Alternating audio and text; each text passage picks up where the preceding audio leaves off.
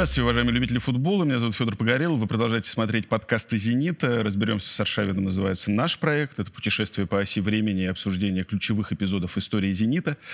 По традиции в нашей студии историк Лев Лурье и легенда Андрей Аршавин. Здравствуйте, ребята.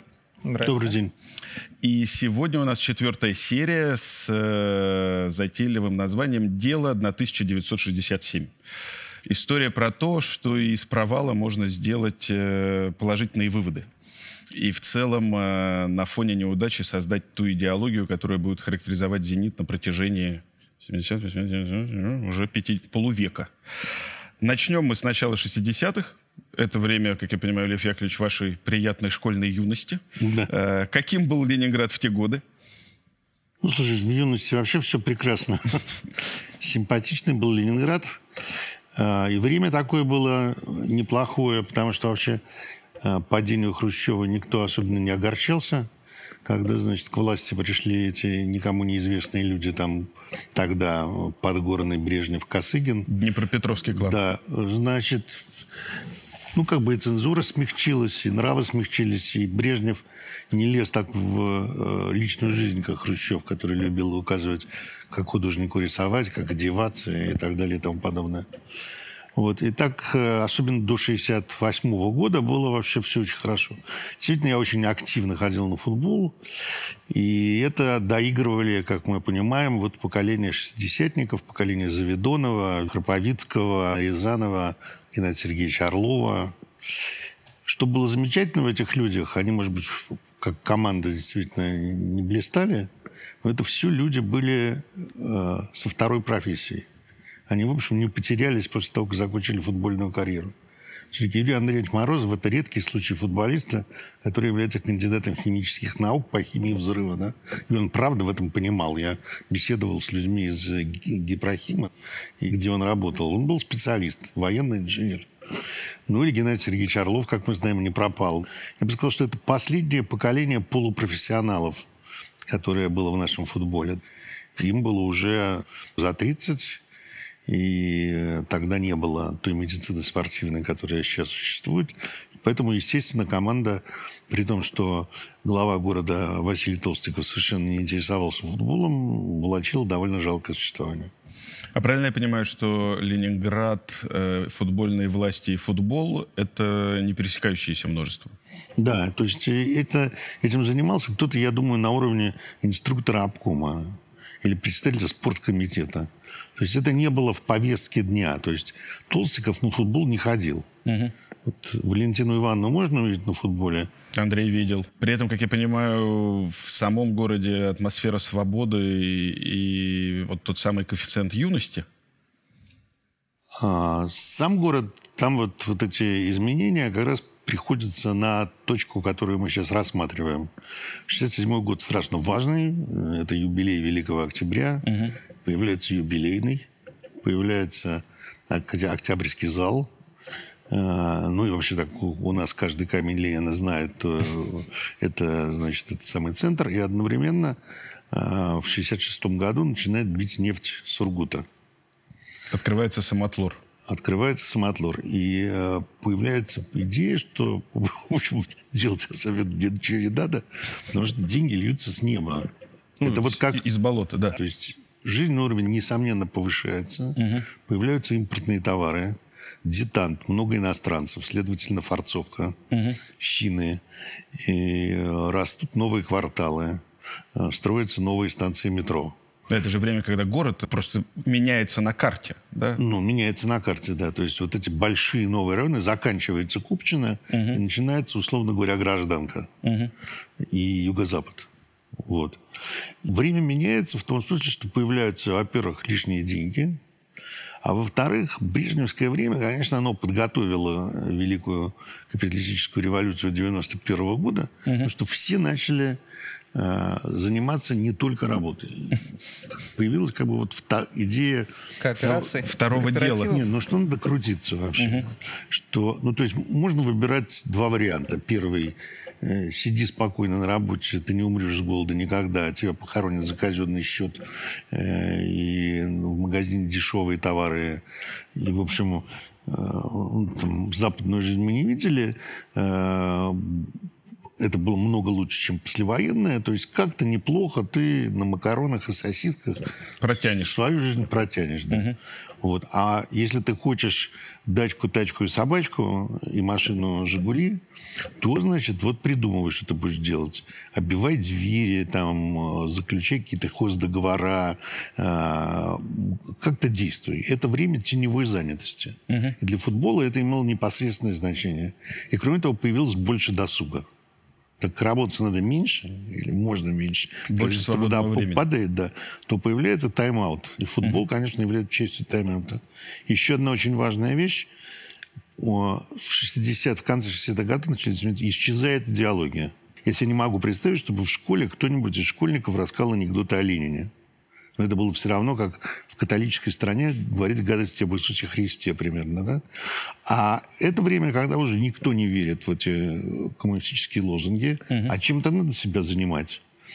И поэтому у всех, включая партийных работников, главный разговор какой? Хоккей, футбол, то есть нечто партии цирка. И интерес к футболу, вообще говоря, возрастает. Вот так я сказал. При этом все равно, насколько я понимаю, государственным видом спорта э, становится хоккей. Государственным видом спорта является хоккей. И, конечно, это имеет значение скорее вот о том, чем мы говорили, о споре феодальных баронов. У Щербицкого есть Лобановский. Там у Шеварнадзе есть, значит, э, как его звали, этого главного тренера Динамо Тбилиси, не помню. Ну, в общем, команда Кипиани, э, Гуцаева и т.д. и т.п. Э, За ЦСКА стоит Устинов, э, за Динамо Щелоков. То есть это вот важные дядьки. Таким образом соревнуются. Казино нету. Да, ну а это вот показатель престижа. И кроме того, можно, значит, в перерывах между заседаниями Политбюро про это поговорить. И только наш Василий Толстиков про это не говорит. И Почему? отрицательно выделяется среди компании. Почему не говорит? Потому что вот воспитан в этой идее, что не надо Ленинграду никаких дополнительных успехов. Мы город э, военно-промышленного сектора, нам надо план выполнять. Ну, кроме того, открывать метро, там, строить комендантский аэродром, это все тоже нужно делать. Но вот это, вот это хвастаться не надо. Не надо вот это все. При этом, насколько я понимаю, «Зенит» одна из беднейших команд э, Советского Союза. Ну, судя по воспоминаниям футболистов, ну, да. Ну, то есть я не знаю, э, как Машеров подкидывал «Динамо» Минску, например, да? Но я понимаю, что для какого-нибудь узбекского первого секретаря обкома Пахтакур был э, частью вот этого самого э, восточной роскоши, которую показывали и так далее. А здесь нет. И хлопковые премиальные, понятно, выгодно отличались. «Зенит» э, 66 – это команда, которая практически вылетела, 16 место. Э, И как раз в сезоне 66 э, подошли к рубежу, да, подо- подошли к краю, э, тому самому поколенческому слому, потому что действительно футболист за 30 в Советском Союзе – это ну, это слон в посудной лавке. Ну, Никто не знает, что после 30 жизнь спортивная заканчивается. А, И как раз в Ленинграде, насколько я понимаю, эта проблема стояла достаточно остро. Да, она стояла достаточно остро, и судьбы футболистов очень многих сложились, как известно, трагически. И здесь у нас на сцену выходит э, тот же герой, который был призван в 1957 году обновлять команду. Это главный тренер Алов. А, Задача, как я понимаю, стояла перед ним э, непростая, и он с нею Справился, как в 57-м. Да, спра- справился та- та- так же талантливо, как и за 10 лет до того. А именно не справился.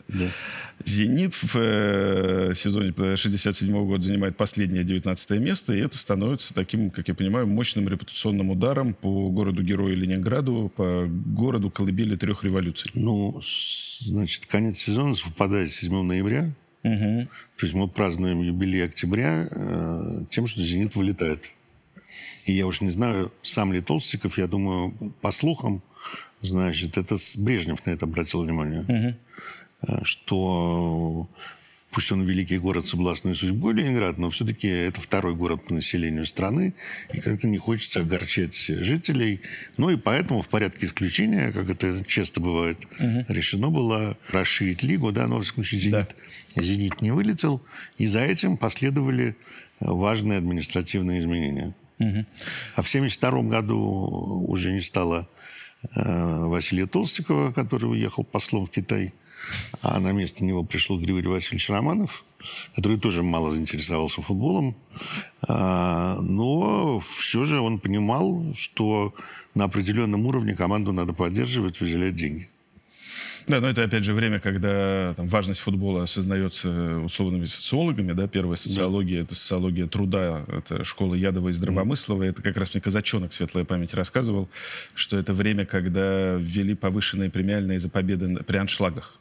Потому что социологи посчитали, что есть корреляция... С производительностью труда. Да. да. На ленинградских э, производствах лучше работают, если команда выигрывает. И Владимир Александрович рассказывал, что вот когда автобус заезжал на остров, угу. уже было видно по количеству людей, э, будет аншлаг или нет. Поэтому э, команда обсуждала, есть э, четвертак лишний в розыгрыше. Э, нужно сегодня попотеть э, для того, чтобы стать чуть-чуть посостоятельней. Ну, смотрите, э, это время вашей футбольной юности, да, mm. выходили на стадион, как это выглядело? Ну, уже тех аншлагов не было. А, значит, сидели кучками, я бы сказал. Но, тем не менее, все-таки это было частью, частью жизни. Причем я бы не сказал, что это уже в это время было таким пролетарским делом. Угу. То есть, ну, условно говоря, Юсиф Бродский ходил на футбол, и, и Глощекины тоже ходили на да. футбол, и всякие разные люди ходили на футбол. То есть это было разночинное такое место, а, где, опять же, а, важно было идти, конечно, на такие матчи, где у «Зенитов» было мало шансов. Ну, поэтому, если случалось, то это был настоящий праздник. Там Киев, Тбилиси. Э, не было тогда этого слова «московский Спартак» как такого главного раздражителя. Скорее там «Динамо», «ЦСКА», угу. «Торпедо» было неплохое. Вот. Ну, вот так такая была часть. Я бы сказал, что вот это как раз тот короткий период времени, когда баскетбол перепрыгнул в футбол. Да, он был популярнее в городе, да. несомненно. То есть вот баскетбол эпохи Саши Белова, угу. а, конечно, Кондрашин своим невероятным обаянием. Потом баскетбол же это ты сидишь в зале, и вот-вот он, Кондрашин. Все рядом. Да, все рядом. Ты слышишь, как он говорит, он дико колоритный, невероятный такой угу. питерский дядечка. И это, это... А стадион Кирова это даже не Петровский, это ну, в бинокль да, надо здесь смотреть. Расхоже, да, там да. как из космоса футбол да. смотришь. Да. От первого ряда до поля там километр. Да. Никольский строил Кирова с имперским размахом. Как известно, на беговых дорожках стадиона имени Кирова можно было проводить заезды на тачанках. Ну вот я помню, что я, было такое важное мероприятие. Ну, еще, значит, жив был Виктор Набутов. Да который я ничего не хочу сказать плохого ни о тебе, ни о Геннадии Сергеевиче, но который был просто гением, да, то есть это был феномен. Вот. Просто говорил так, так угу. такой харизма был человек. И я ходил на встречи болельщиков с тренерами перед сезоном, началом сезона. И я помню, значит, это 68 год как раз, после того, как «Зенит» не вылетел. Угу. Дворец культуры Кирова, все набит зал, закрыт занавес – Долго никто не появляется, все начинают свистеть, хлопать. Вдруг открывается занавес, и появляется такой натуральный мафиозо. Маленький такой квадратный человек с восточными чертами лица и в огромных черных очках. Это тренер «Зенита» Артем Фальен, который говорит, 100% очков дома, 75% на выезде. Зал встает. Вот. И с этого момента, мне кажется, начинаются очень существенные изменения в «Зените». Значит, ну вот появляется эта присказка ЦСКА, центр свой, края армянские, Погосов и Лунанов, по краям Гончаров в центре. Значит, начинается какой-то шахер-махер, то есть более или менее работают с судьями, там, то все, то есть думают о местах. И эти деньги, они появляются откуда-то. То есть, условно говоря, происходит профессионализация футбола. Угу. Это люди, приехавшие в Ленинград. Я бы сказал, криминализация. Криминализация, но еще криминализация на таком Детском. брежневском, кумовском уровне. Это еще не, значит, взятки. В таком, ну, это звонок. Это такой, да. И, значит, вот эти истории с судьями, которые э, приходят к себе в номер и обязательно там дубленка лежит, ну, новая, да, югославская. И, ну, и, ну, и другая команда тоже что-то ему дарят, да, судье, если она Он выбирает. Да. На Украине ша шапки дарили, да? В Грузии шубы. Да. И постепенно, значит, потом появляется Горянский, который Днепр делал, и который рассказывал нам, что «Зениту» выше шестого места не, не, не прыгнуть, потому что мы северный город.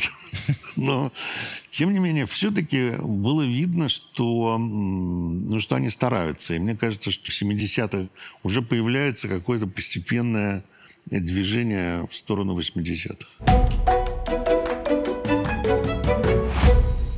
А вот, кстати, среди болельщиков, да, на пустом Кирово 25 тысяч э, ходили в 67 году. Ну, ты же сравни, стоит 25, понимаешь? Да, это конечно. Даже, по, это, по контрасту это был пустой стадион. Да, заполнен на четверть. Это была большая проблема э, во время съемок фильма «Удар еще удар», который угу. частично снимался э, на Кирово.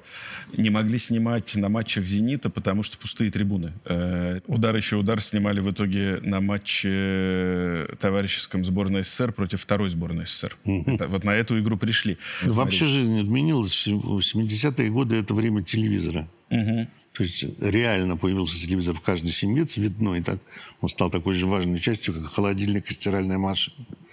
И там что-то показывали. Не могу сказать, что советское телевидение было там потрясающим, но тем не менее. Контент был. Появилось довольно много западного кино. Угу дублированного, там, французского, итальянского, американского. То есть у футбола появились реальные конкуренты, да.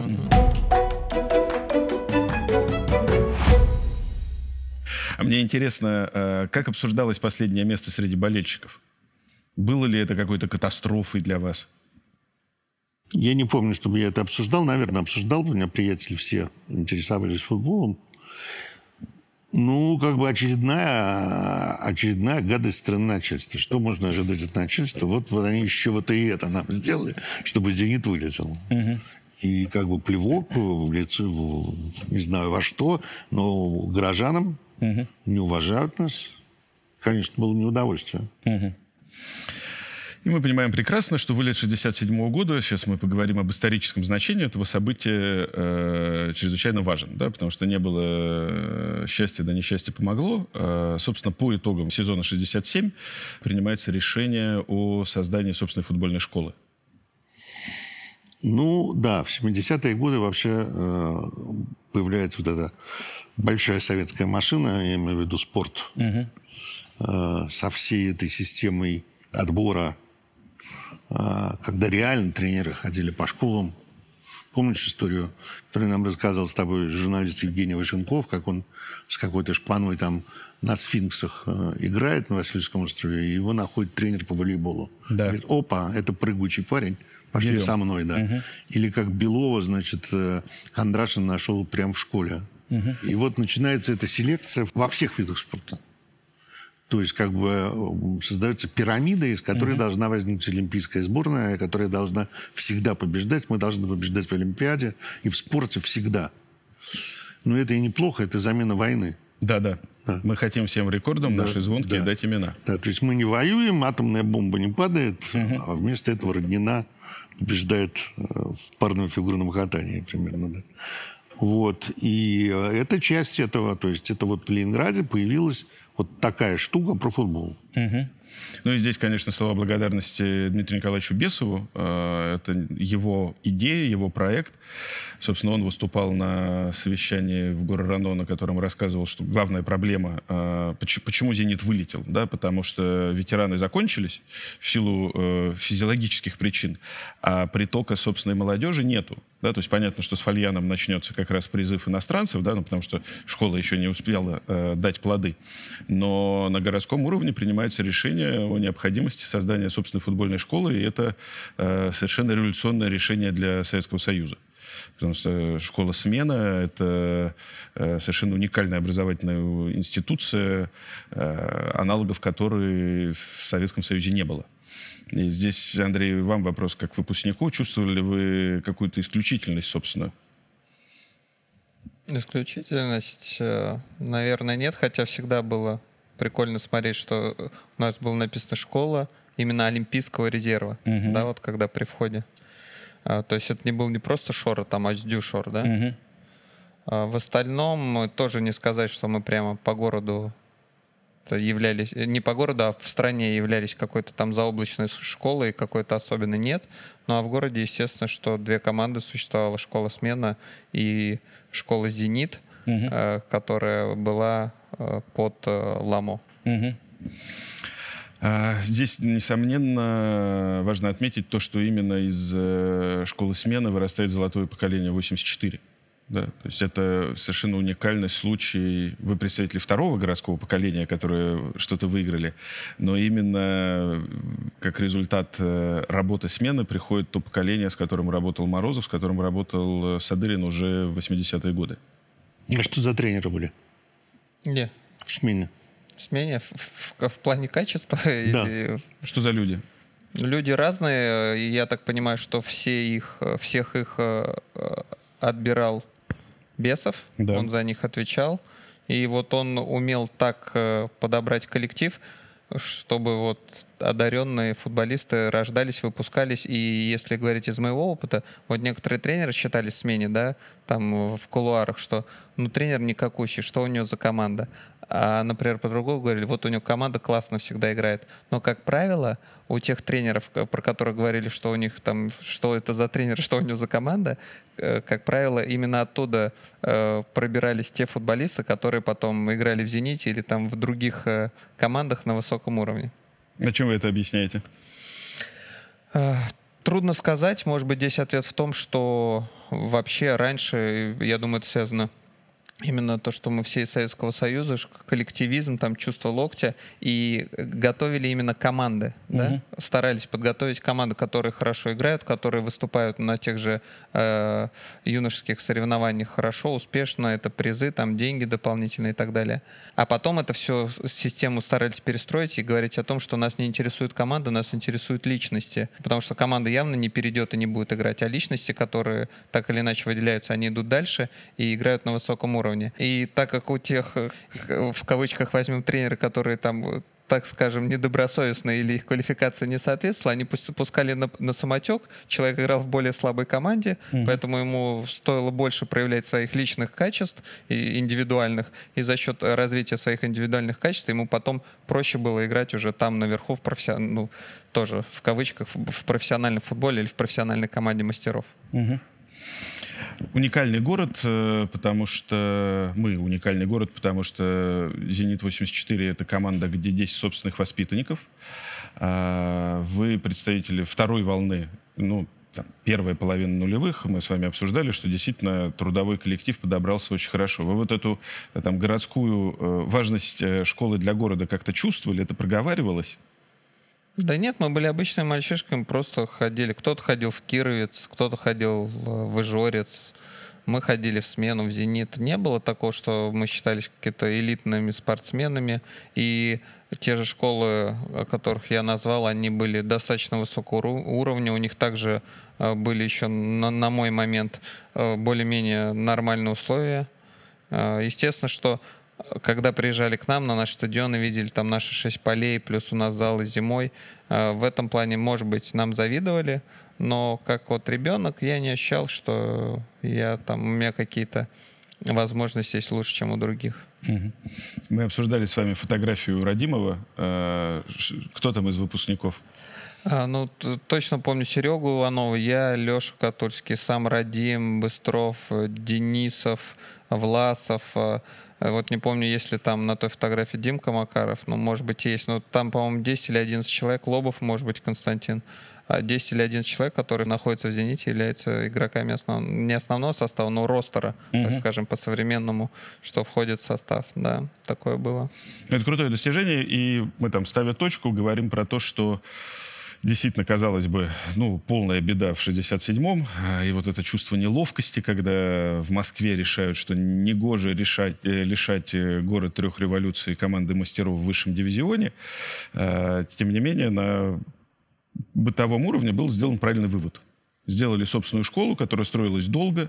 Э, школа функционировала в конце 70-х, но уже к 80-му году, э, к началу 80-х, школа начала давать результат. Э, напомню, что первое достижение лучшего тренера в мире Павла Федоровича Садырина – это золото дублирующих составов сезона 83. Да, и действительно никогда в Ленинграде не было такого, чтобы вся команда состояла из своих. И вот эта идеология, помню баннер с вами «Ребята с нашего двора», а, команда, в которой играют свои, поэтому мы за нее болеем так, как болеем, это все результат э, революционных преобразований 67-68. Я думаю, что было принято два решения. Одно тактическое, другое стратегическое. Тактическое заключалось в том, что мы ввозим футболистов из других городов и тренеров из других городов, чтобы на каком-то уровне существовать. И на этом уровне и просуществовали 70-е годы. А второе заключается в том, чтобы вкладываться в будущее и, в конце концов, подготовить резерв из своих. Прекрасный тост за... Примерно та задача, которая сейчас стоит передо мной в Академии? данный конкретный момент времени. Хочется пожелать вам, Андрей, удачи. Удачи. Да, на этом, дорогие друзья, мы ставим сегодня точку, но совсем скоро продолжим.